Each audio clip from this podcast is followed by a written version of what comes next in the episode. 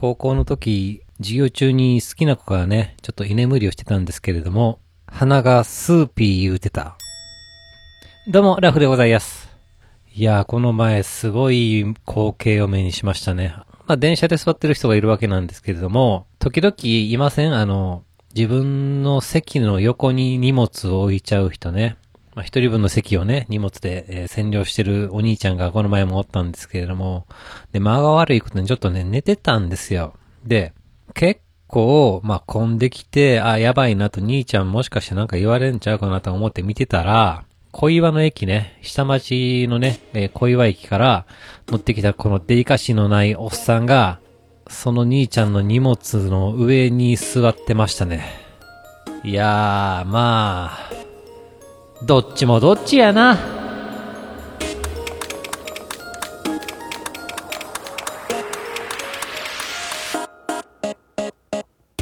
はい、始まりました。一人笑い第170回ということで、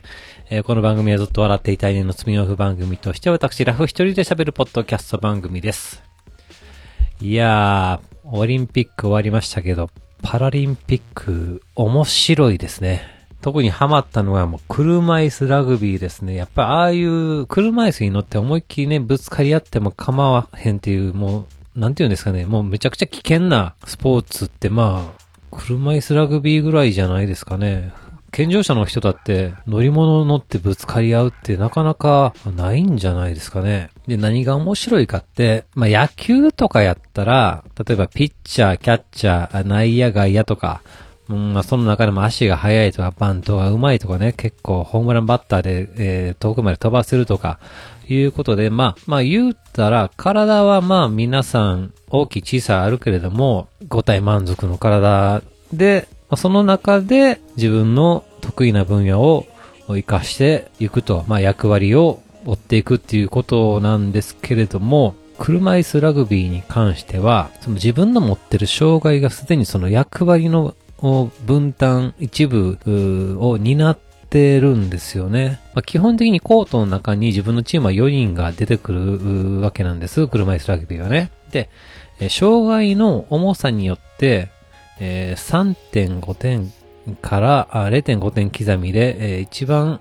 障害の重い人は0.5点というね、点数を自分が持つわけなんです。えーこの4人の合計の点数が8点以内に収まらないといけないというわけで、障害の重さによって点数が変わってくるつうことで、その自分の持ってる障害がなんていうのかな、その武器として戦うことができるんですよね。しかも男女混合のこのスポーツなんですね、これは。で、ここで女子が入ったら、なんとこの持ち点8点が1人につき0.5点上がるってことで、女子が1人入ったら、その持ち点8点から8.5点になったりするわけですよ。つうことは、例えばね、0.5点の人っていうのは、やっぱり障害が結構重たいんで、まあ、ある意味そのボールをちゃんと持ったりとか、車椅子を思いっきりスピードを出して走ったりするっていうのがやっぱり難しいんですよね。なんで、まあ、もちろん男子の方が基本的には筋肉があるんですけれども、女子でもやっぱり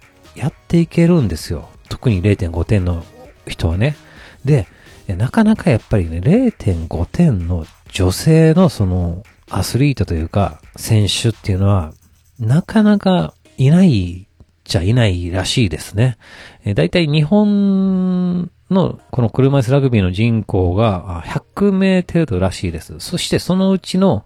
たった3名が女性なんですね。で、日本にはこの0.5点の女性がいるんです。えーっとね、倉橋さんだったかな？いうことで、この女性が NHK で特集されてたんですけども、ごっつ笑顔で、ムードメーカーなんですよね。で、すごいなんか、彼女がいるだけでチームが明るくなったりということで、しかも、この貴重な0.5点の女性というわけなんですよね。で、レギュラーとして試合に出てるわけなんですよ。で、まそういう思いもね、あって、まあそういうね、一人一人選手のことを知った上で見ると、やっぱりめちゃくちゃ面白いですね。なんでそういう障害を背負ってしまったのかとか、ああいうことも見てると、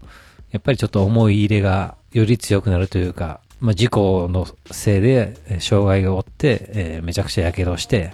えー、体中ね、まあ、皮膚移植をして、なんとかこのようにね、性を保てた男性のね、選手とかもいるんですけれども、やっぱりそういう選手を見て、皮膚はこんな感じになってるんやとかね、いうことを見るとね、やっぱりより一層ね、思い入れがあるというか、頑張れっていう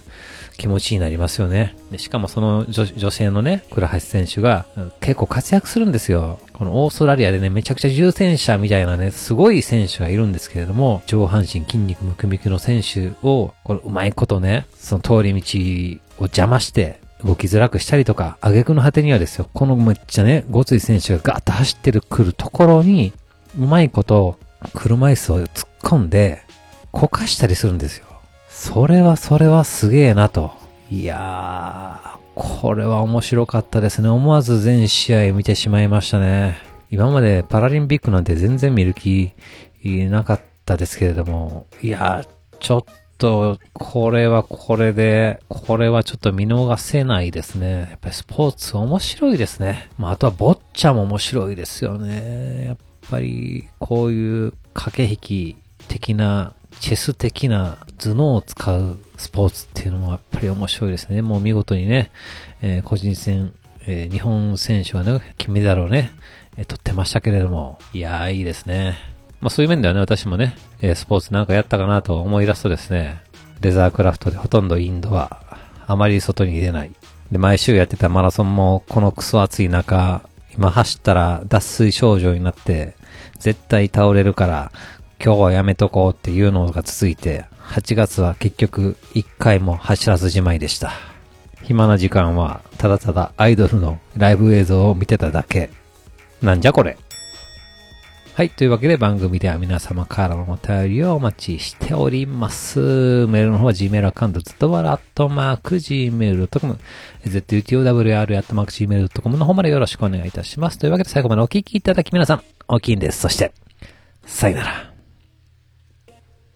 いや、この前久々に友達と喋ってて、